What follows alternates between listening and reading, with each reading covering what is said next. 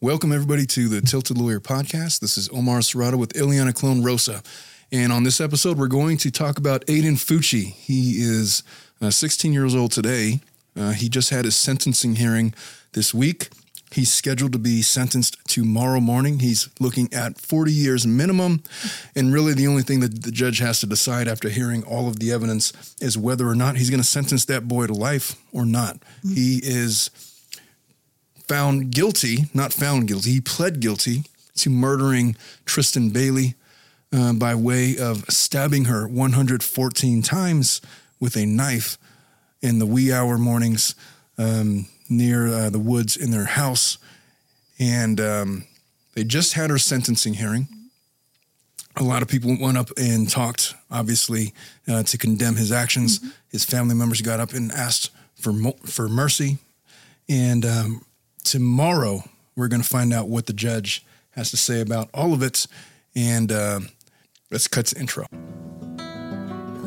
What's up, everybody? I'm Omar Serrato, experienced and practicing attorney, fierce litigator, and unofficial commentator on the most popular legal issues of the day. I'm the host of the Tilted Lawyer podcast, joined by Ileana Clone Rosa and the TLP crew, where we break down the human aspects of law that everybody wants to talk about. I've been a practicing attorney for many years, but nothing in this show is or should be taken as legal advice. We're not going to pull any punches. We might even get a little bit dirty, but we want you to join us anyway. Okay, welcome everybody. And so, uh, Mr. Fucci, um, before today, uh, what did you know about this young man in this case? I had heard about the case when it came out. Um, like I do remember the case just because they were very young, and because of the 114 stabbing, like with a knife, which I, I mean, surprising a kid that age can do such thing. That's all I remember. Well, have you seen pictures of? I mean, I'm, I'm sure you've seen pictures mm-hmm. of him. You see yes. pictures of him. He looks legitimately like a baby. Mm-hmm. He's a baby, um, baby faced. He's got you know he had severe acne at the time mm-hmm. that he was arrested, um, but just a you know like he was in diapers. Um, just a couple of years prior to that, he yeah. was a you know an eighth grader, uh, just a normal uh, preteen. Well, a teenager, I guess. He doesn't even look like a teenager; no. just look like a preteen. Um, late bloomer. Let's go over the timeline. So Tristan Bailey. Let's talk about who she is a little bit. Uh, Tristan Bailey was a 13 year old uh, teenager.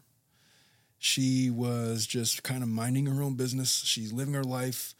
Um, there was not really much on who she was, mm-hmm.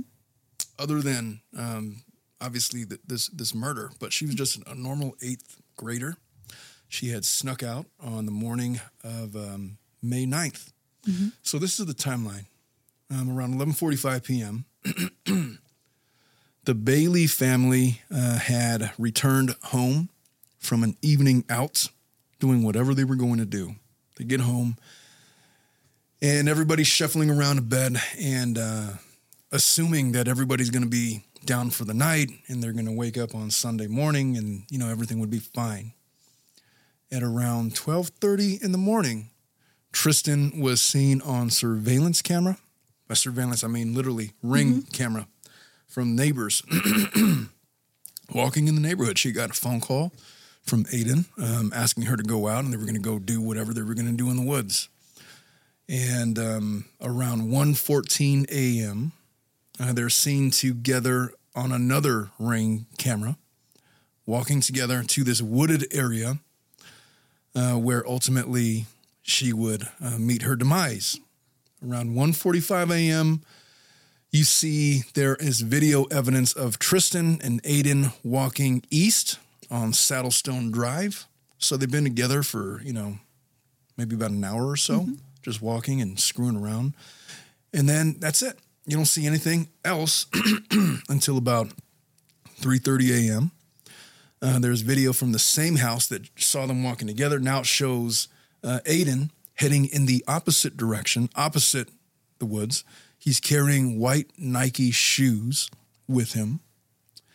Um, moments later, uh, the video shows him um, entering his home carrying those same Nike shoes. The shoes were significant because mm-hmm. he had been videoed on that same day wearing those same shoes, wearing some mm-hmm. blue jeans, wearing the same clothes. Um, around 10 a.m., Tristan, her mom, uh, presumably, you know, have I mean, obviously, she, I'm, I'm assuming she had no, no knowledge of anything that was going on. But around 10 a.m., she wakes up and hey, where's Tristan? She's not in her room. Um, they're getting up for Sunday dinner, and she's nowhere to be found. She calls 911 to file a report that she's missing. Uh, the Florida Department of Law Enforcement they begin a search at 4:49 p.m. This would have been on May 9th. Uh, Florida missing child alert issues for Tristan Bailey. At around 6:06 p.m., a resident who'd been on the run he called to report a dead body in the woods. In uh, in the woods east of the cul-de-sac of Saddlestone Drive, where they were seen walking in that area, um, and after identifying the body as Bailey's, uh, the St. Johns County Sheriff's Office calls off the search. They found her. 114 stab wounds um, to her face, to her upper body, to her torso. Um, almost half of those 114 stab wounds were defensive in nature. So this is a 13 year old fighting off a 14 year old boy. Um, Tristan was like five foot one, cheerleader, you know, just a sweet girl. Um, I'm very familiar with girls that age because I coached my daughter's soccer team around those. I mean, you know, they're just babies. Yeah. Just babies. Five foot one. And she's fighting off Tristan, who's little baby face himself, but he's like five foot six and he's a boy. Um, you know, in, in the inner initial stages of puberty. Um, his voice had changed throughout his criminal proceedings. Like he has like this baby face, but he's got like man voice. The same thing happened to me when I was about his age. I had this little baby face, and then um, you know, so like hello. it's like who's everybody off for the longest time. My voice was very awkward. That happened to my stepson too. Yeah, and he's One day- through. Yeah, He's like a really like small child voice, and then the next day he's like, "Hello, dad." I'm like, "Oh, like who are you?" Give me some bacon and eggs, mom. yeah, so yeah, five foot six. Um, he attacked her, stabbed her 114 times.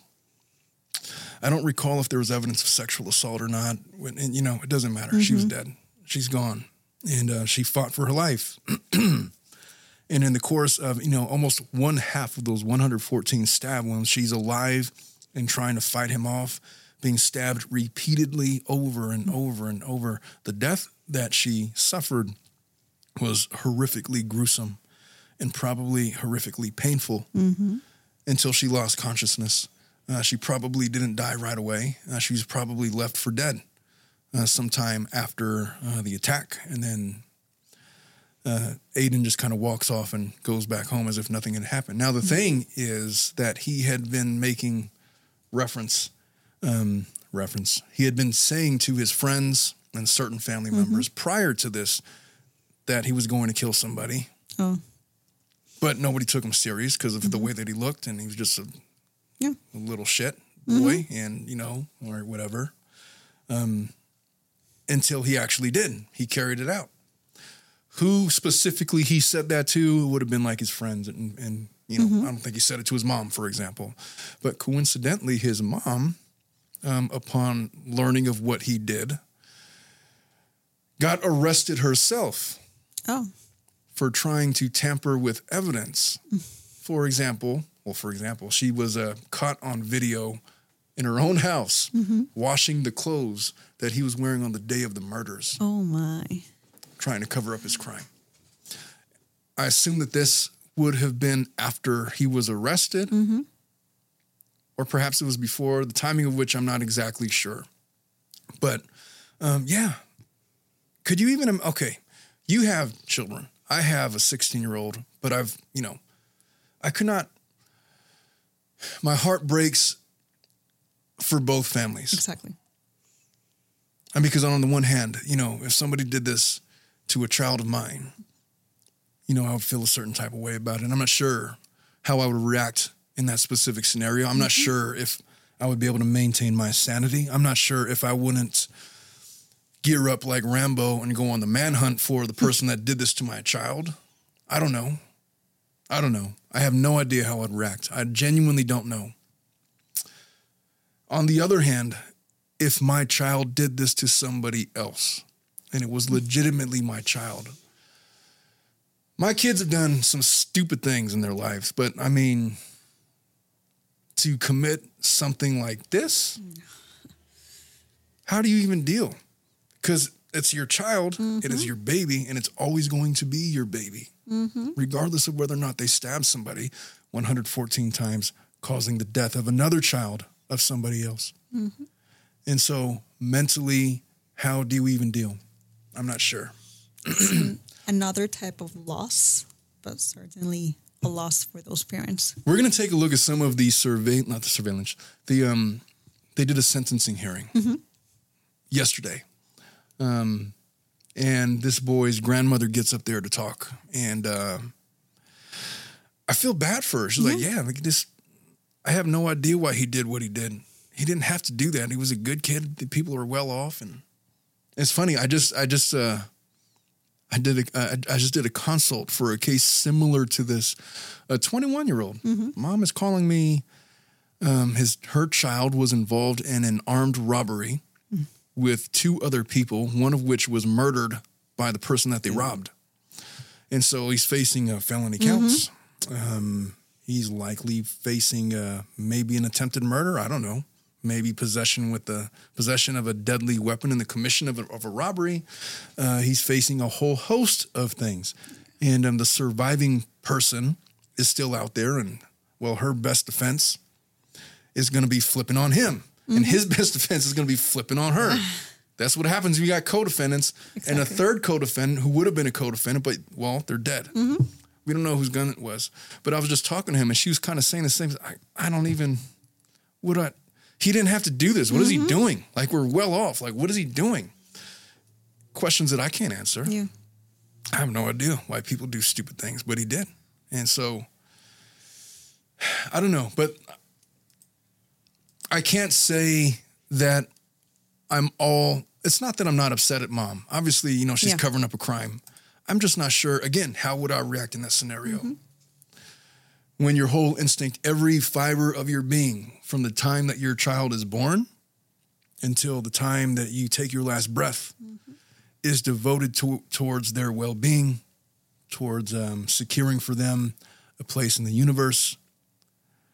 And now they go and do something like this. It's difficult. It's difficult, and not only that, but also since you mentioned that, I guess people heard him saying that he wanted to kill somebody. Who knows what she knew about her child that maybe could have been like an alarm or red flag that she's probably feeling guilty. Like I maybe I should have done something to prevent all this. Like it's just so many emotions at the same time. Plus at the same time going through like you're gonna not gonna be able to see your child in probably the, almost the rest of your life, and then the loss of this other kid is just too much. Well, it's like people say pe- people have been critical of parents. Like, how could you, you even you this morning Yeah. or this morning? It's not morning, is it? It's like four o'clock. Um, how could you let your child out past midnight? I mean, children sneak out, yeah, sneak out. Yeah, and pe- children have a mind of their own. And when they hit about 12, 13, 14 years old, their curiosity expands beyond the front and backyard of your home. and then they get little shits in their ear and in their cell phone and at school, convincing them to uh, try to expand their universe a little bit. And that's what happened to uh, little Tristan. She was coerced, not coerced, she was lured out of her house, um, having no idea what was to come. And uh, how do you guard against that? I've had a child sneak out of my house, like I just, like I just, and the only reason I found out about it was because on surveillance footage of a neighbor, um, he said, "Hey, I was alerted to something, and I looked at my camera, and I found out that that might be yours." It's like, Yeah. yeah, that, it's mine. And I was none the wiser, none the wiser. If I didn't have good neighbors, I would have been none the wiser. you would have never known. Yeah. Um, because I'm old, man. After midnight, it's like, hey, I'm in. you know, my focus is on this house. I'm done. I'm done for the day. Um, but you know, That's when their day sometimes even start, especially for teenagers. That's when they're texting and talking to the friends and they're Yeah, pretending to be asleep and mm, they're not being supervised. And of course, that's the party. it's a tale as old as time. so, at any rate, um, going back to our timeline, so they found her obviously around six oh six. Um, well, it was around eight o'clock that they had the sheriff's office announced on May 9th that they found a dead body. They had preliminary preliminarily identified it as Tristan Bailey. Um, Aiden and his parents uh, were placed in the Sha- in the St. John County Sheriff's Office interview room to be interrogated, and we have footage of that as a matter of fact. And you know what? Let's uh, let's uh, take a listen to that. Um, phew. That uh, Snapchat that you did was not very smart. Not gonna put it on. Now we have people want to burn our house down, our cars down. Because of that Snapchat thing you did. It's all over, you're all over the internet and everywhere. It Social is- media. It is on social media. You'll probably come stay with me after we get done with this, just for your well safe being.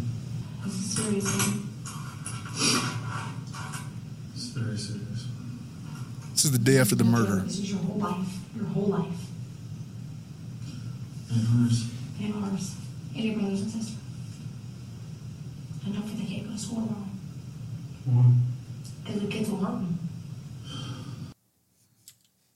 So that's the day that they were arrested. That's um the well, that's the same day of the murder actually. And um, his parents and you could tell it's like his dad's literally saying you're going to come home and stay with me for a little bit. Not understanding, no, he's not. no, he's not he's going not. anywhere, buddy. He's uh he's going to be there for a while. Uh, he might as well uh, get comfortable. Um, I don't know if it was the same day as this or if it was uh, after okay. where mom tries to eliminate the evidence on his clothes. Okay. You know, because The blood and all that. and they found blood. Not only, I mean, they found it in their pipes, and they, they found the clothes. They found traces of blood in the sink, and um, it was Tristan's blood. It was, you know, so she herself got arrested. Um, I don't remember what she was sentenced with, but I'd imagine it wouldn't have been um, all that um, severe under the circumstances, or maybe it was. I don't know. I just I didn't look into it whether or not how long her uh, conviction got her. But so on the night that they are, um,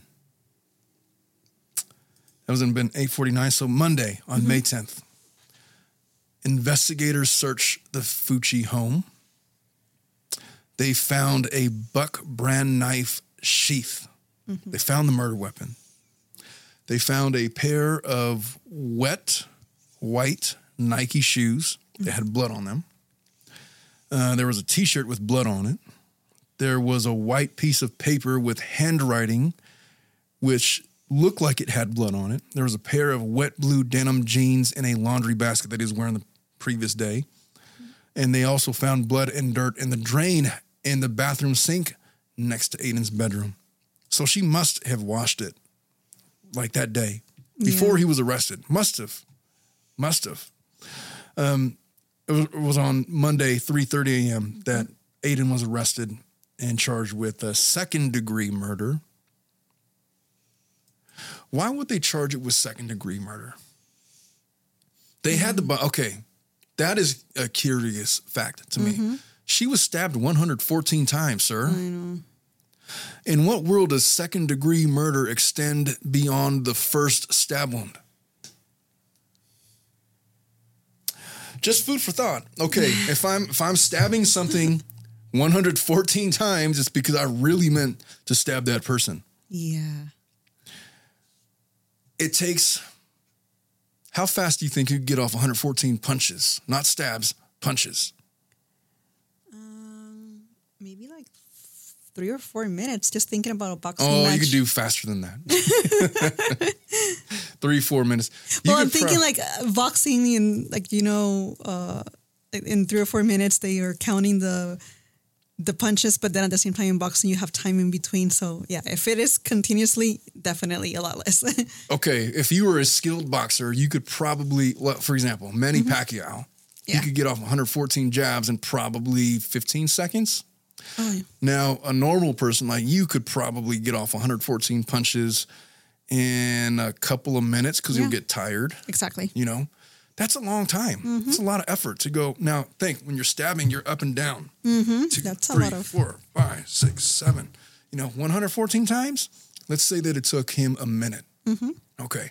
Second degree murder is like, it's almost like uh, at that point, you didn't plan on doing it, you just did it. Mm-hmm. So at some point, you had a, if you didn't get him with the first stab wound and they had evidence that he did not because of all the defensive Mm-hmm. wounds that she had, um, around stab 20 or 30, you're probably 15 to 20 seconds in Mm-hmm.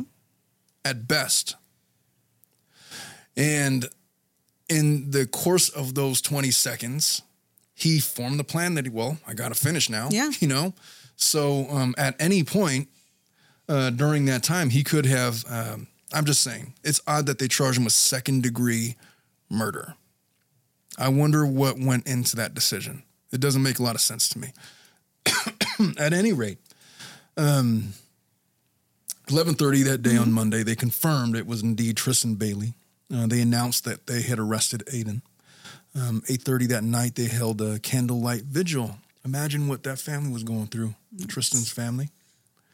Um, yeah, and they charged him with second degree murder, and uh, he was remanded to detention for at least 21 days in his first court appearance. Now, in his first court appearance, he tried to pretend um, as if he was uh, crazy. Oh, Yeah. okay. He malingered sym- symptoms of schizophrenia. uh, I got some video of that, as a matter of fact. Uh, this is him at his uh, first uh, court appearance. For Fucci, Aiden Fucci looks around aimlessly, appearing to be confused during court on Wednesday. What got going on? Why, why am I here? I just want to talk to my mom and dad. What's going on? What's going on? He rocks back and forth and mumbles about demons. What you got going on? I don't let you demons. I don't let you demons take my soul. You demons want to take my soul away. I don't let you demons steal my soul. I spoke with attorney Gene Nichols, who is not affiliated with this case. At any rate, He was looking at the camera. well, not only that, but they got him on surveillance. I mean, the way that they diagnose, one of the ways that they diagnose is they look at what your baseline is. And if he wasn't doing that the day before on the surveillance cameras and all of a sudden he's seeing demons and stuff, well, that's uh that's evidence that he's malingering, sir. yes. or madam, or he was just, yeah, it, it was it was a poor attempt. Now he was in that video. He's 14 years old.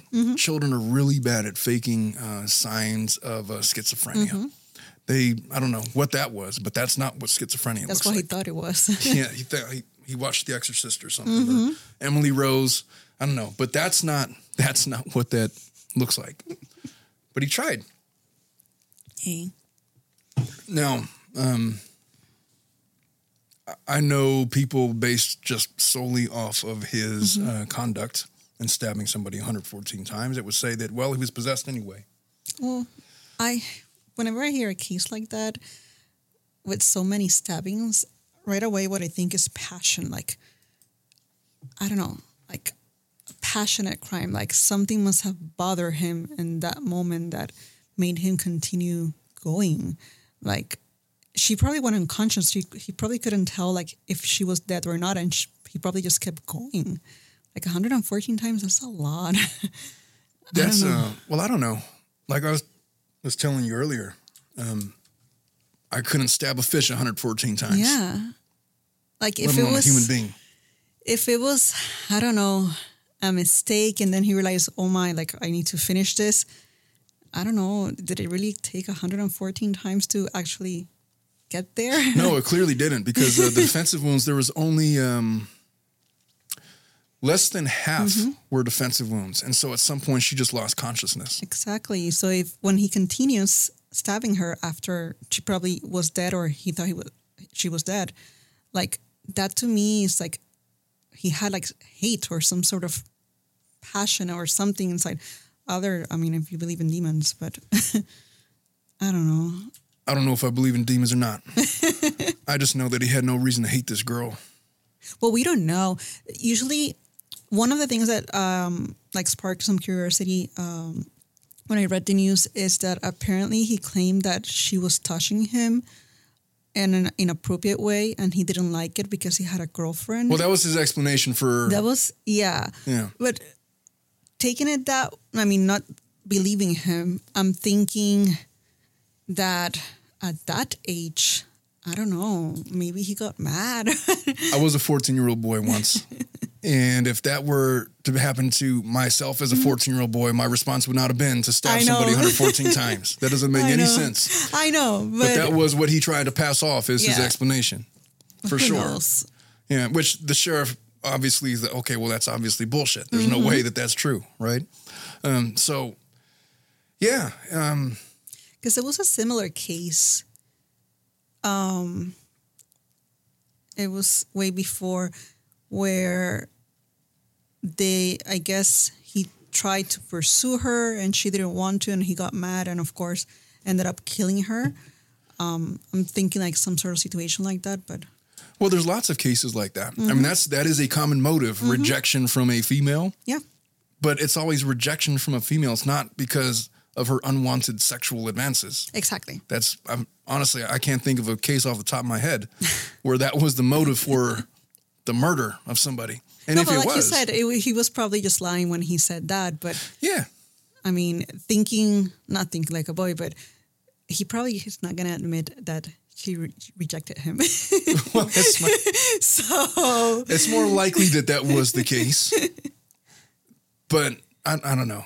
Um, the whole, hey, she was doing this and I had a girlfriend, and to honor her, I stabbed her 114 times. Mm-hmm. Makes sense to nobody ever who's ever existed in this world. So, yeah. Possessed by a demon, I don't know. He tried, he, he lied about that. He lied Mm-hmm. about being possessed by demons. Full psych eval for the kid. Yep. He was, he's, his, he's, um, matter of fact, they did a, um, a mental eval of him. okay. He is of above average intelligence. He underperformed in school. They said he may or may not have a learning disability, Okay. the the common catch-all ADHD, Yeah. which is bullshit. It's just kid was lazy, didn't perform, whatever. I mean, everybody has ADHD when they got bad grades, right?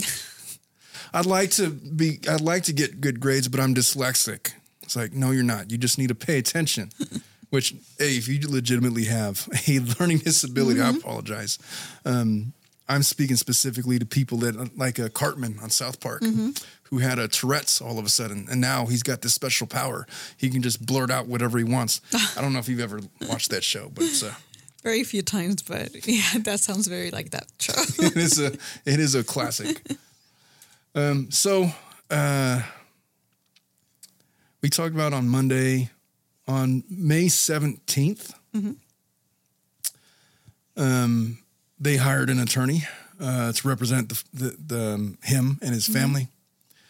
Uh, well, actually, she withdrew from the case. It was uh, Andy Schnober or Snober, however to pronounce that. Um, on Tuesday, May 18th, the Bailey family held a public memorial. On Thursday, May 20th, the judge approved indigency motions uh, filed on behalf of the parents of the 14 year old and allow- announced that he was going to be represented by the public defender. Um, and the lady that represented him um, at her at his sentencing hearing did a fantastic job. I mean, she's got this impossible job. Her only goal is to try to convince the judge to give him for 40 years, 40 years. the minimum, which is the best she could do. Um, but she did an excellent job of playing the role of a heartbroken adult who is tasked with facing this child who has done a horrible thing. And she had to do the thing um, that who's that who's that attorney that I was talking about? Clarence Darrow. okay. This was his MO back in the turn of the century, 1800s, early 1900s cases where he would get these death penalty cases. And his, he did his best work at these sentencing hearings where he was like, uh, this young person who has committed an act so tragic, who has snuffed out the life of another young person, you know, never had a chance, never had a chance. his dad was this and that. His mom was gone, Yeah. and he lived in poverty. When he was five years old, he was stealing bread just so he could stay alive and not die of starvation. Never educated, and he was forced to make something with that deck of cards. And he may still be able to do something, but for this jury giving him the opportunity to live out the rest of his days in prison as opposed to sending him to the electric chair. That was Clarence Darrow. So that's what this public defender uh, tried to do for him at his sentencing hearing. I thought she did a good job. If I now the decision is going to be strictly for the judge. There's no jury in this Yes. case. Um, but if you were on the jury, knowing these facts, knowing only these facts. So here's the facts: stabbed 114 times, the defensive wounds. There's no doubt to guilt. Um, that's pretty much what you need to know. There's not really many, many mitigating circumstances involving the incident. There are none. He lured some girl out, 13 years old, stabbed her 114 times, took her life, and then tried to cover it up, try to pretend that he was possessed by demons, try to pretend that she made sexual advances on him. Um, and it wasn't until they were about to pick juries to go to trial after trying to convince the uh, prosecutor's office to give him a plea deal of less than, or I don't know what they were trying to do, mm-hmm. but they never offered him a plea. Okay. Um, when they were picking juries, is when he said, "All right, I changed my plea, my plea to guilty." Okay. And then the judge had to give him a colloquy to determine whether or not, son, are you sure you know what you're doing? You know, and mm-hmm. The evidence was overwhelming. They weren't going to beat this case, and mm-hmm. they, they had him on surveillance, and uh, there, there was no getting off of these charges. Mm-hmm. So, if you knowing all of that, you have, I'm, all right, you're the judge. The minimum that he can get is 40 years in prison mm-hmm. or the maximum, obviously, life without possibility of parole. What sentence do you give this young man? I would probably give him the 40. You are such a soft person. I'm just, you know, the way that I see it is, I mean, having stepchildren that have done stupid things during their teenage years, and I know killing somebody is a lot more than being stupid, but I've seen them like grow and realize and mature their mistakes. Like, I'm thinking at 16 or 14, whenever he committed these crimes, by the time that he's out, that he's going to be what, 54? 54. No. Well, credit for time served. Yeah, 54. he might i mean that might be enough time for him to realize what he did was wrong i don't know Well, if um there's no doubt that he's going to grow as a person. There's no doubt that he's going to evolve. And he may not be a psychopathic, cold-hearted killer. And uh, he may, into his mid 50s, uh, relish the fact that he's going to at least get to spend some time out in the free world and maybe perhaps do some good. Sure, that's possible. And yes, teenagers and children do stupid things all the time. But 114 stab wounds worth of stupid is perhaps a bridge too far, as uh, the judge in that other case we were covering would say, the Murdaugh case. I just wish he would tell us why he, like why he did it like There's not a reason. Well, that's the thing. Um, if you ask Well- that question, you're going to be disappointed. There, one, one answer would justify it because it's not going to be the unwanted sexual advance thing, right? no, no, Um, what what reason could he possibly give you for stabbing her to death 114 times? That's going to mitigate what he did. i don't know Exactly. So the, I- the I- answer the answer to the answer to your question is there are there is nothing that he's going to say to lessen it. Matter of fact, if he took that Mm-hmm. route um, at sentencing, well, you know what, you're just going to get life because Mm-hmm. you clearly have not taken um, accountability for any of this. You're not Mm-hmm. sorry. You're not remorseful. You're still trying to um, save your sorry little ass. Yeah he is still in that stage And so he hasn't, to his credit, done any of that. Matter of fact, he issued an apology. He, uh, let's read his apology letter. I should have d- actually done this before. Um, I asked you to sentence him. Reserve your sentence. Enough with the 40 years. let me reserve it then this is his apology letter. Uh, my name is Aiden Fucci. I am 16 years old. First off, I want to say that I'm sorry. I'm sorry for all the pain I caused to the Bailey family. I'm sorry to the friends, brothers, sisters, mom, dad, and any other family relatives. I'm sorry that you didn't get to know her that long. You did not have any long relationships with Tristan, and for that, I'm sorry. For the community, I'm sorry I brought all this pain on everybody, and I'm sorry, and I know my apology will not fix anything or bring her back, but I hope it help in some way. That's how he wrote it. How I'm reading it, mm-hmm. s- spelling errors and whatnot. And for my dad, I'm sorry that he had a bad spot in his work because of me. I miss being outdoors with my dad and brothers. I miss the fun we had, like four wheeling, paintballing, going on the long car trips. Dad, you made things fun, like the tarp to the four wheeler so we could slide on the tarp behind. Dad, you're special because you made fun out of nothing. Love you. To my mom, I want to send my apologies as well. I'm sorry that she had to move her house because people were sending threats to the house and my family. And that my little brother and sister had to change schools because of me. Mom, now I miss your lemon pepper chicken. I miss your hugs. I miss you. The longer I'm in her, here, her, the more I forget, the more memories I lose. I'll never forget you love me. So that is his apology.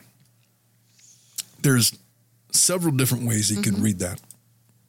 I don't think he wrote that completely by himself. Well, I could, based on the spelling errors, I'm assuming that he did.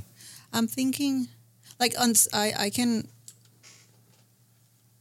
agree that he probably like wrote it, but in terms of the structure, I feel like he had some help. Oh, for sure. His public defender Yeah, said, look, hit these bullet points. Exactly. Like, But- okay, so what do you like about your mom? What are you gonna miss about your dad? Okay, next you're gonna talk about why you're sorry. Like, I don't know. At the same time, it's a completely ineffectual apology. Oh yeah, it is. He's just thinking about what he's going to miss and his family is going to miss about him, and Yeah. that's it. Which leads me to believe that was more stream of consciousness for him. He's thinking about all the things he's sorry Mm-hmm. Yeah. for and he reverted back to the life that he's missing. hmm Exactly. His public defender just said, make sure you say as many good things about Tristan you can. Focus Mm-hmm. specifically on her. Don't make this about you. And 60% of this apology is about him. Yeah. So I think his public defender probably tried to direct him, and uh, he tried, and he started off okay, and then uh, it just became more about his his uh, his family and all the things that he's missing. Um, the first, how many sentences? Two. There's three sentences in his apology letter about Tristan. Three. That's it. Um, I'm sorry for all the pain I caused to the Bailey family. I'm sorry to her friends, brothers, sisters, mom, dad, and every other relative. I'm sorry I didn't get to know her that long. You did not have any long relations with Tristan's, and I'm sorry. Now, then he apologizes to the community, apologizes to dad, apologizes to his mom and his siblings, talks about all the, the fun he's missing out on for being in there. Mm-hmm. so, in terms of if I were to give that a grade in terms of an apology letter for a, a, a sentencing hearing, he gets a D. I mean, I guess, you know, based off of that, now the judge gave himself an extra day. He's taking today to think about what he's going to do in terms of sentencing. They just wrapped up everything, and his uh, the prosecutor had a lot to say. Mom, dad had a lot to say. His grandmother came in and had stuff to say, and you know he's taking his time in deciding how to sentence him. Mm-hmm. So it's hard, man. I, I want to say that I would give him 40 years. I want to say that I would, but you know, even in light of his apology not really being much of an apology to mm-hmm. Tristan and her family, he's a 16 year old child. He is the child. He has no, he, less than 10 years ago, this child was in diapers. Mm-hmm. I mean, he's not that far removed from playing with Ninja Turtles and Sunday morning cartoons. Is that even still a thing? I don't know. I don't know. But- Maybe Sunday morning YouTube. Sunday morning According to mine. TikToks. Texas and YouTube. Yeah. I don't know, but at the same time, I have a daughter who not that long ago was 13 years old, and um, if somebody had murdered her in the same way, um, I would demand that this boy be given life in prison, if not worse. But I wouldn't be the one to ask. I'm not very objective in that regard. But so as a judge, I got to take that into account. And so, you know, he could still. I think that my sentence would reluctantly be, and it would break my heart to do it, but I think that I would have to give him life without parole. And you look, you want to make uh, your mark on the world, you're going to have to do it from within these four walls. You want to educate yourself, you want to write poems, you want to write books. There's plenty before you who've done similar things and have made their mark in such a way. But for what you did, no matter the age, in spite of your age, in spite of your inexperience, knowing that five years from now you're going to wake up and probably have a moment of complete remorse. At least I hope that he mm-hmm. would. Despite all of that, this this girl is never going to get a chance to experience those things. You robbed her parents. You robbed her siblings. You robbed Tristan of all of those good memories for no other reason than why? You had a fascination with death? Did you watch a movie? Was it because you were truly possessed by the devil? Was it because uh, you were bored at home? Were you lashing out because daddy didn't hug you enough? Whatever reason you're going to offer is not going to justify on any measure uh, what he did. I think the only appropriate sentence in a case like this life without parole. Now, there's been other cases where I would have not gone that far. For example, there was a case, I can't remember the specifics, but it was a fight and a couple of stab wounds Okay. in the midst of a fight.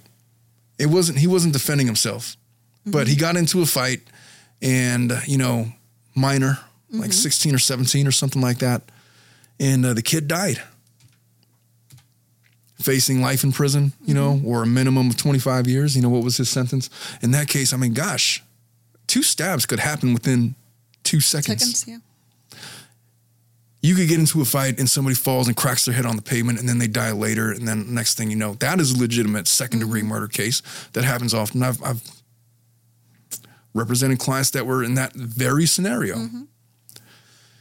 But a case like 114 stab wounds i can't get over it. Um, look um, how about one year for every single one of those stab wounds every time you rose your hand and plunged that knife into that little girl's body one year I think that that's fair. And, you know, eventually he's going to grow up to become a man and he's going to have certain thoughts about what he did. and if he is any kind of a man, he will understand that the sentence that he's been given is fair and just. And he could lament the tragedy of his life from behind those four walls and he could write books and then maybe get whatever message he has to send the world um, into the universe that way. But we're not going to make it easy. We're not going to give him the benefit of an, when he's 54 years old, we're going off to find one of these, uh, who knows what the dating mechanisms will be, but, you know, years. dating websites and at 54, uh, love for convicts. they have legit websites I know, like. I know. I've seen those and obsessed with those. I don't know. I guess I've because I've seen cases where minors or juveniles do certain crimes, but some of them, although they're 13 or 14, when you listen to them and you when you see them, you realize they're more mature for their age or they're acting more like an adult. This one, he, I mean, from the little that I've seen, he seems so immature and just, like I Let's don't know, examine that. a child. Let's examine that. Okay. now I've only seen like two videos of him, so I know. I got more. I got more. Matter of fact, um, that's the part that it gets me. Like this kid just have has no idea what, of what he was getting himself into. That's let's talk about who this kid was. Who was Aiden Fucci? maybe He- if I learn more, I'll give him more years. He was um he used to celebrate his birthday with his family members um, on the 17th of November every year. Uh, they would organize lavish parties for him at his home. Okay. He was born in 2006, lived in Florida, lived with family members. Um, he claimed his nationality was America. That's what he said. He was uh, he professed to be Christian. Um, he went to school at Patriot Oaks Academy in St. Johns, Florida. Um, he well, he didn't have much of a profession, did he? I mean, he was a uh, he was a student. That's Yeah. what he did. He was the only child of his family. Uh, received a lot of love and affection from them. And per media sources, his childhood was not good, which led him to ki- uh, kill a teenage girl, perhaps. Um, and after investigating a little bit, um, they found out that his dad, his name is Jasel, Jasel, Jason Michael Fucci. Okay. He used to work as a Robinson irrigation employee in Jacksonville, Florida. I lived there. He does have a criminal record past. Um, he was accused of child abuse and neglect in January of 2003. This would have been prior to Aiden's birth. Okay. Um, he was arrested for having an intimate relationship with a 15 year old girl. Class act, right? Um, at his home in around October of 2003. he was sentenced to two years of probation for it. He got off pretty easy. Um, and then he went on to violate the conditions of his probation multiple times and was in prison for 14 months, which would have been the low term if their sentencing structure is anything like California's. Um, all the criminal offenses of uh, his dad, of Jason, uh, affected Aiden in a negative way. I could only imagine that his family spoke negatively of his father. And, you know, classic divorced home and parents uh, talking bad about each other back and forth. That has an effect on any kid. his mom went by the name of Crystal Smith. Uh, she took good care of the home. Um, she was she was taken into custody for washing his jeans that were soaked with blood after the murder. Um, I don't really have any information on his siblings. Um, he had a girlfriend, Aiden Fucci did. Um, they were in eighth grade, and she was in well, she was in seventh grade while he was in eighth grade while they were dating. I used the word dating loosely. Yes. I mean, they, they attended recess together. Um, his girlfriend told the cops that he often talked about killing and murders with her. However, the name and identity of the girl have been kept secret for obvious reasons. Um, that's what we know about him. That's what we know. Uh, prior to the incident, Bailey was hanging out with Fucci and another classmate. Before Bailey's death, surveillance footage previously showed them walking together as they were, and around 2 a.m. is when he committed the murders, was seen running back after doing what he did. And then that was it. That's really what we know about Aiden. So he may or may not have had. Um, I'm not even sure if I could say that that was just based off of those facts a mm-hmm. bad childhood per se. That's a normal childhood mm-hmm. for a normal child living in America, mm-hmm. living in Florida. You know, a lot of people come from broken homes. They don't stab somebody 114 times because of it. He seems like a he, he could have been a reasonably well-adjusted kid. He seemed reasonably intelligent. Um, his dad was a creep. His mom seemed like a good lady. She tried to cover up his crimes. I'm not going to fault her for that under the circumstances. Just imagine your show walking into the house full of blood, and you're like, "What am I gonna do?" Yeah. so, it's like, it's, that was as to him. What do we know about Tristan? Because I don't want to make this all about him. no, but She was born in Florida, uh, 2008. 2008 wasn't that long ago. she was two years older than him. I was studying for the LSAT in 2008. What were you doing? 2008. I wasn't even thinking about going into law school, but I was finishing my like maybe one or two years before I finished my bachelor's. I was probably changing majors at Changing that time because that's why it took me longer to finish my bachelor's. But yeah, I mean, I was just in college. Yeah, I never really did settle on a major. I chose something really stupid, just the most general. I got my bachelor's degree in business. Oh, that's very general. so generic, I changed from completely worthless as a degree. biology to psychology. That's what I would have preferred to have uh, to have um, majored in, but I talked myself out of it so many times. um, at any rate, so Tristan, she was born in uh, Florida, 2008. She went to school at St. Johns County. She was in seventh grade when she died. Um, she was a cheerleader, which she was passionate about. Uh, she had won awards as a cheerleader for her participation on the St. John's team. Um, she wore bracelets. She braces. Um, she was kind of dorky. That's thirteen year old girl, you know. Um, that's really all that we have about her. I mean, she was going to be. Gosh, she's just getting started. She's at this. Yeah. She was when she passed away. She was at this awkward, face full of braces phase, and she was going to grow up to be a beautiful young lady, just snuffed out.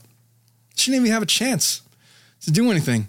Um, that was all she got to really do on her. I mean, obviously, I'm sure there's lots of stories that her family could share, but Yeah. in terms of what people know about her, that she was just a 13 year old child. That's it. That's it. Um, let's talk. A, let, let's now getting back to. We should probably uh, learn some more about Tristan. All right, so this is uh, the day that he was arrested. Okay. Okay. Um, this is what we have on him when he was arrested. Let me go back to here. Not Tristan, then, then what's his name? Not Tristan, Yeah. Aiden. Aiden. Aiden. Aiden. So this is him sitting in the back of the co- the cop car. It's in a Oh, yeah. f- cop car, guys. Tripping, dude. It's just a little shithead. Just a little shit, this stupid ass yes. little Guy he knows. I, he thinks he's big and know- knows it all, but This is just a four second clip. This is it. Yeah. This is it. It's in a f- cop car, guys. Tripping, dude. Yeah. I imagine in 10 years, that's uh, not how he's going to present himself. No. But on the day he was arrested, that was him. like he said, he's just a little shithead. Yeah. Exactly. Um, being questioned, we, we looked at that one. Um, this is his mom washing his clothes. And clothes. developing tonight, new video released in the case of 14-year-old Aiden Fucci in the moments before and after police say he stabbed 13-year-old Tristan Bailey to death in May. We received a series of videos late this afternoon, including those from inside Fucci's Durbin Crossing home, which show what detectives say is Fucci's mom washing blood off of his jeans. On your sides, Robert Bradfield is live tonight in the newsroom looking through that video as prosecutors build a first-degree murder case against the St. Johns County teenager. Robert. Well, good evening. That video inside Fucci's home is about 16 minutes long, but That guy's voice threw me the off. I know. It's like, who was, who was that? Crystal Smith walking into an upstairs bathroom, and that is where the state's attorney says Smith is seen cleaning her son's bloody jeans. When officers went into the home, So they many found a pair of wet jeans in know. Fucci's bedroom. And as we reported earlier this summer, the jeans and a drain in a bathroom tested positive for blood. Smith was arrested in June. She is charged with evidence tampering. Now, other video released today shows who detectives believe are Fucci and Bailey walking in their neighborhood on the morning of May 9th, the last time Bailey was seen alive. Later that morning, a person who is believed to be Fucci is also seen return seen returning to his home wearing a sweatshirt and holding white shoes matching the same description that was also caught on another home surveillance camera earlier that night. Now Fucci is charged with first degree murder and Bailey stabbing death. He's pled not So that's enough of that. But, so he was initially charged with first degree. Um, well, well, they arrested him for second degree. He was Oh, charged okay. with first degree, but they arrested him on the second degree, um, which, again, I don't understand. Um, But hey, the DA was not charging him with second degree. Promise you that. Um, we talked about, yeah, when you try to malinger Mm-hmm. being schizophrenic. Yeah. Um, That didn't work out. yeah, we saw his apologies. Let's look at some of the surveillance footage because, um, so going back, this video is the last time that Tristan was seen live, and this is uh, them walking into that wooded area. The woods would have been over this way. Okay. Know, they're coming in just kind of casually strolling, just walking like they ain't got a care in the world. Just a couple of goofy looking kids. Yeah, Now you can see the size differential. Mm-hmm. Yeah, and probably less than uh, 30 minutes later, she was dead. So that's uh, that's the surveillance. Yeah. So this is um, some of the testimony of the preliminary hearing. We should probably look at that, and they they kind of detail the timeline, uh, starting at about uh, 10:13. Okay, and just so you're going to hear um, the uh, detective basically explain Mhm. um, how it all went down. consistent with direction and time frame. Okay, and the Leith Hall Drive was um, a location that um, Deputy Maloney actually got some information about uh, from Fucci about an interaction he claims happened about this location, right? Yes, ma'am.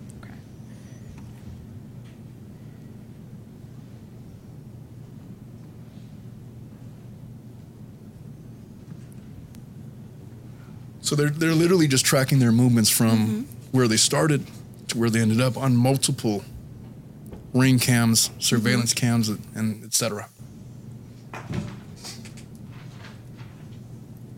Ring cams are such a good And source with what of the Yeah. camera's able to evidence capture nowadays. Here, you don't see any sort of altercation. Can't get away with anything o- anymore in 2023. And now we've gone up towards the north part of the neighborhood. It's um, 143. And are these some of those Saddlestone videos that you referenced earlier that became important? Uh, there were, this is one of other videos along Saddlestone Drive that we located, yes. Right. And this, so this is at 1:43 a.m. And it's going to show the two subjects walking from top left to the top right, and they're traveling in a direction east towards the cul-de-sac of Saddlestone.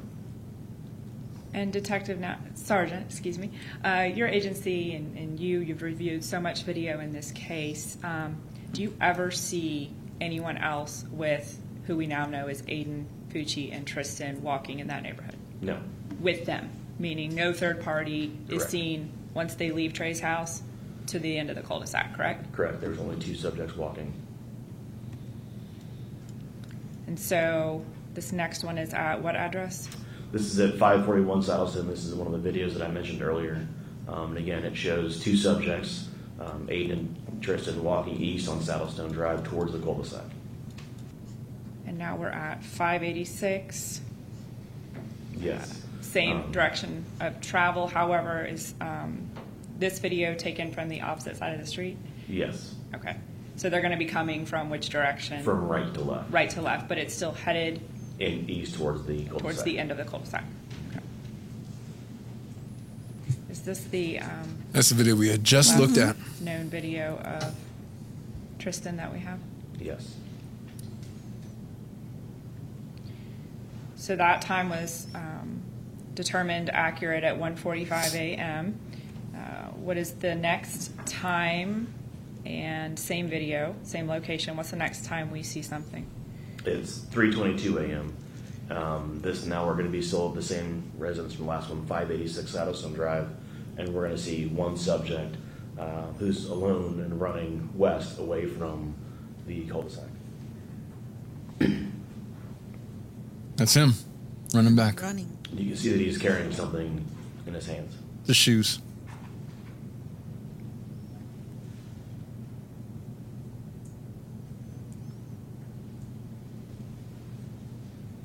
And now we're back to that Now second. we're, we're working backwards um, away from the cul-de-sac, and so now we're back at 541 Saddlestone Drive, and we're going to see uh, one subject, Aiden, walking west away from the cul-de-sac. What do you note of importance in this video? Uh, you see he's not wearing shoes, but he's carrying something white in his hands. Looks like he's wearing a hoodie or something. And now we're back at 517 Saddlestone. Approximately what time? Uh, this is at 3:29 a.m.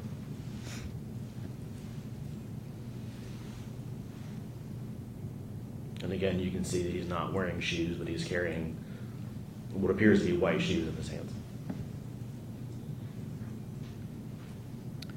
Okay, and now we are at 724 Castledale Court. That is his residence, correct? Yes.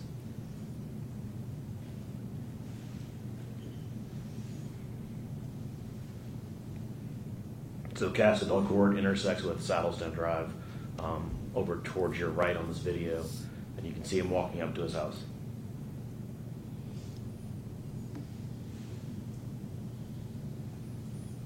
Then approximately 331. Another view. And here you can uh, clearly see the white Nike shoes with the black Nike swoosh.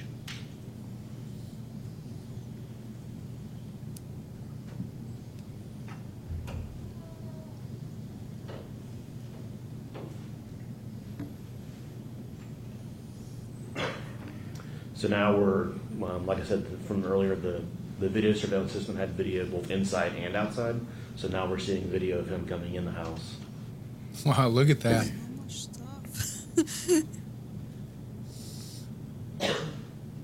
Where is he headed? So the, the stairwell there you see on the left or part of the screen, it's actually, there's two different stairwells. If you go up those stairs, there's a small landing and it connects to a second set of stairs that goes down towards the kitchen area. And then at the landing, there's a set of stairs that go up towards the second floor. So he was sort of walking the kitchen way and would have been able to access the stairs from the backside. Is that Yes. right? Okay.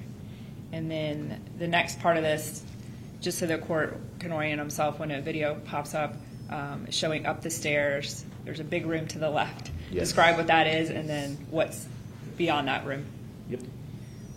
So the big room to the left is more like a child's play area, and there you can see the landing and the, the second set of stairs there on the right. Um, so he's walking past that. The light you see in the top right corner is from the bathroom that's adjacent to where his bedroom is, and you can see him going into his bedroom. And again, he's still carrying those white shoes. That's approximately 332. Yes, ma'am. And then when do we see him again? What time? Uh, 346, this is when um, he comes out of his bedroom, um, looks like he's wearing a bathrobe, and goes into the adjacent bathroom.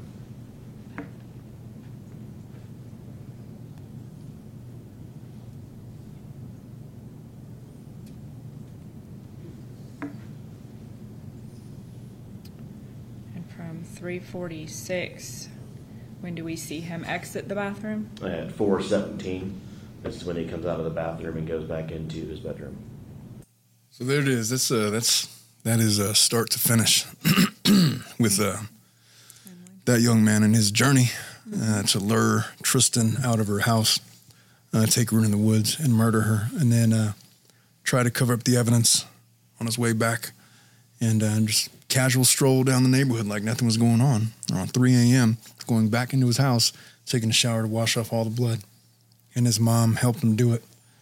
Um, at some point thereafter, uh, because when by the time the cops had got there, they had found this surveillance, and that's when they caught his mom washing uh, the murder clothes, which they were able to track because the guy's pretty thorough about um, all the locations of where he Yeah. went. So, yeah, there's uh, there's not much uh, he was going to um, be able to do to to defend himself in the case. So they just pled. They pled guilty. So the only thing left. So I ask you again, um, sentencing. How are we sentencing Aiden Fucci? I've already given him life. I've given him the max. I still can't give him life. Maybe I might go 50, 60 years, but I, I just can't give him life. I don't know. And it, I'm usually the other way when, it, and it, but it's usually adults. Yeah. I guess I have a, a colder heart when it comes to adults, but with teenagers, I don't know. I guess it kind of ma- if you don't have a jury trial, it really it really matters who is your judge Mm-hmm. because there could be judges like you, and you would give in this case uh, the the minimum. Um, I'm like, no, the hell with this kid. He's getting life. He could write books or whatever, or do whatever he wants to do behind bars. Um, but I'm not giving this kid a shot at freedom. By the time he's out, this 14 year old boy, he's going to be long extinguished. He's going to have evolved and morphed into something else. Mm-hmm. And he, for all we know, for all intents and purposes, might be a paranoid, schizophrenic, sociopathic murderer in which case he's never going to show remorse. He didn't show any remorse when he wrote that letter. He did show remorse for the death of his childhood Mm-hmm. And uh, perhaps the death of uh, the normal life that he could have led. Mm-hmm. So, given that, I just, man, mm, I can't. You did what you did. And so you get to live because you're a minor. Mm-hmm. Yeah. That doesn't mean you get to live free. Mm-hmm. And so there was, you know, there's plenty of people that have made a difference on the outside from the work that they've done on the inside. He's just going to have to aspire to be that. And if not, then he could rot. That's what they're telling him. That's what they're saying. That's what I would say. And I'm all for it. I'm all for it. So that is the tragic tale of Aiden Fucci. Let's see if we missed anything. Yeah, we got to his letter. We got to all this other stuff. Um, well, next week uh, we're going to be talking about um, the obsessed ex-boyfriend uh, trial. The guy was just convicted. Henderson. Yeah, yeah. We're going to talk about him. I had not heard about that case until you mentioned it. I was like, oh, this is crazy. Yeah. Movie type of uh, crime. I've been following that one. I've been following the uh, ice cream truck retrial, which has some it, it has some very uh, interesting moments on cross exam with witness testimony, to say the least. with that we don't got time to get into today, but we're we may get into that next week. Uh, but I did want to do um, the uh, crazy ex boyfriend stalker killer Yes, that one I want to. case next week. I want to read more about that one. That Yeah. was juicy. Um, last week we did. Uh, you weren't here for it, but No. we did. Um, or I did, I should say, all by myself. Uh, the case of uh, what was her name? It was. Um, gosh, I forget her name. What was her name? It was the the girl that she found all kinds of pictures of her in the nude on her stepdad's computer, oh, and then she murdered him. I didn't know about that one. Yeah, it was um Jade Janks.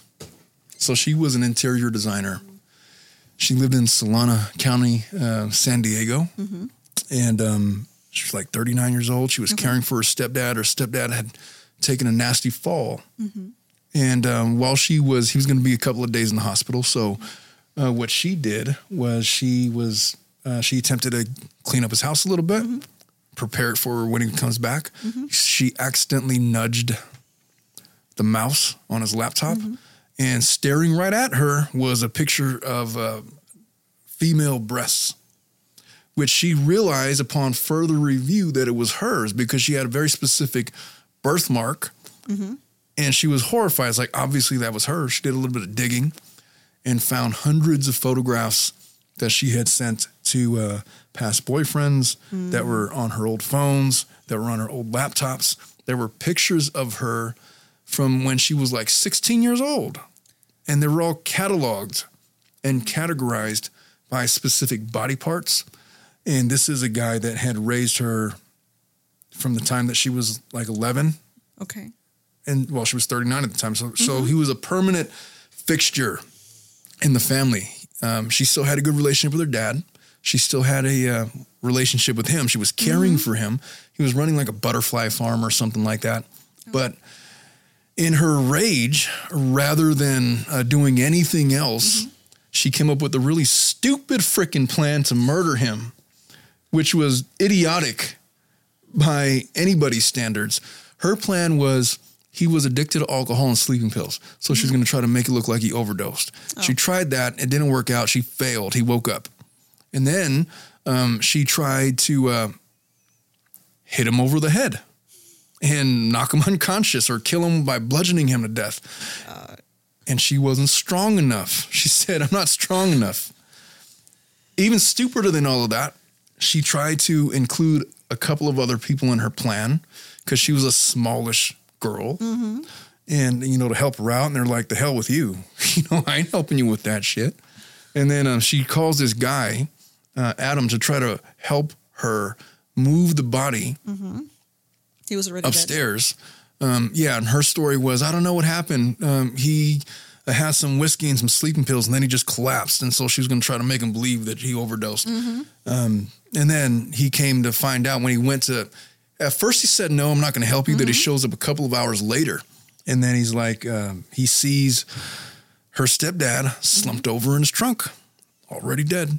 And then uh, they have at some point some conversation about what happened, and she tries to explain himself, and he asks again for her um, his help, and she's like, "The hell with you." And she goes to the, he goes to the cops. It's like, I think you guys should check this out.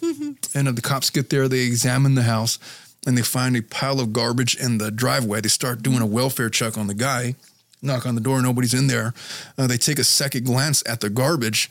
It's like, oh shit, there's a dead body there. And um, it was stepdad. And he was strangled to death and beaten over the head, um, but asphyxiated. And uh, at first, she tried to say that she, well, she did try to say that she didn't murder him, but ultimately she was convicted. That's the case that we did last week. Um, and we did a little expose on it. That's interesting. Um, yeah, it was, a, it was a crazy case. It did, Did not she get, get, a. sentenced already? Oh yeah, sentenced to life. Okay. She's um she didn't get the death penalty. She's sentenced to life in prison. Mhm. She's never going to get out. But she was 39, attractive young lady. She was uh she ran an interior design company.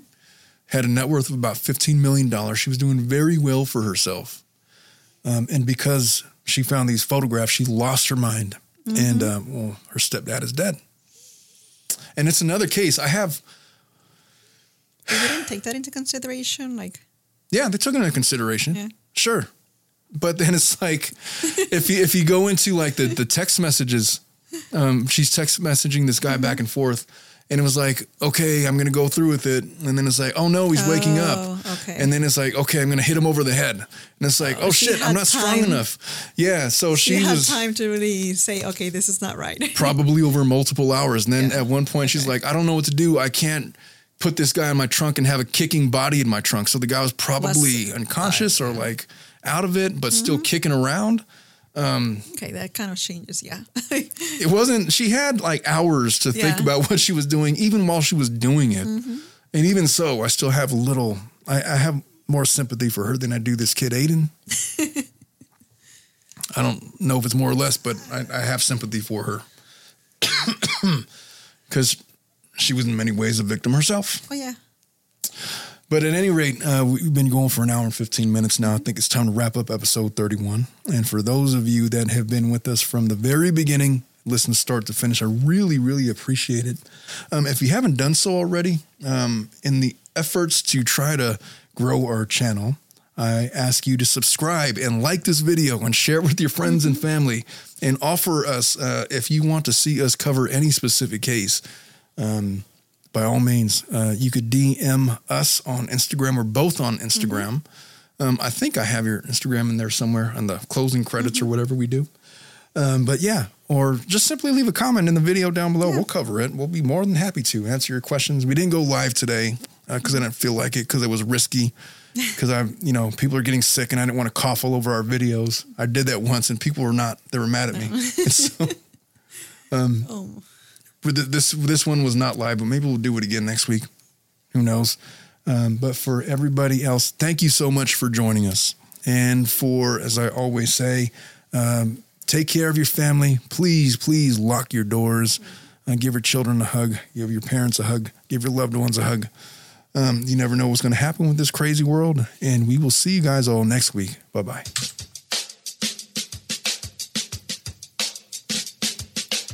Thank you all for listening to the entire podcast. We really do appreciate that. And as always, you can find us on YouTube on the Tilted Lawyer Podcast YouTube channel or on your podcast carrier of choice. If you feel we've presented anything of value, please leave a five star rating, like, and subscribe. We always appreciate that kind of thing. And we do look forward to seeing you all again live every Thursday at 3 in the afternoon. We love you all. Take care.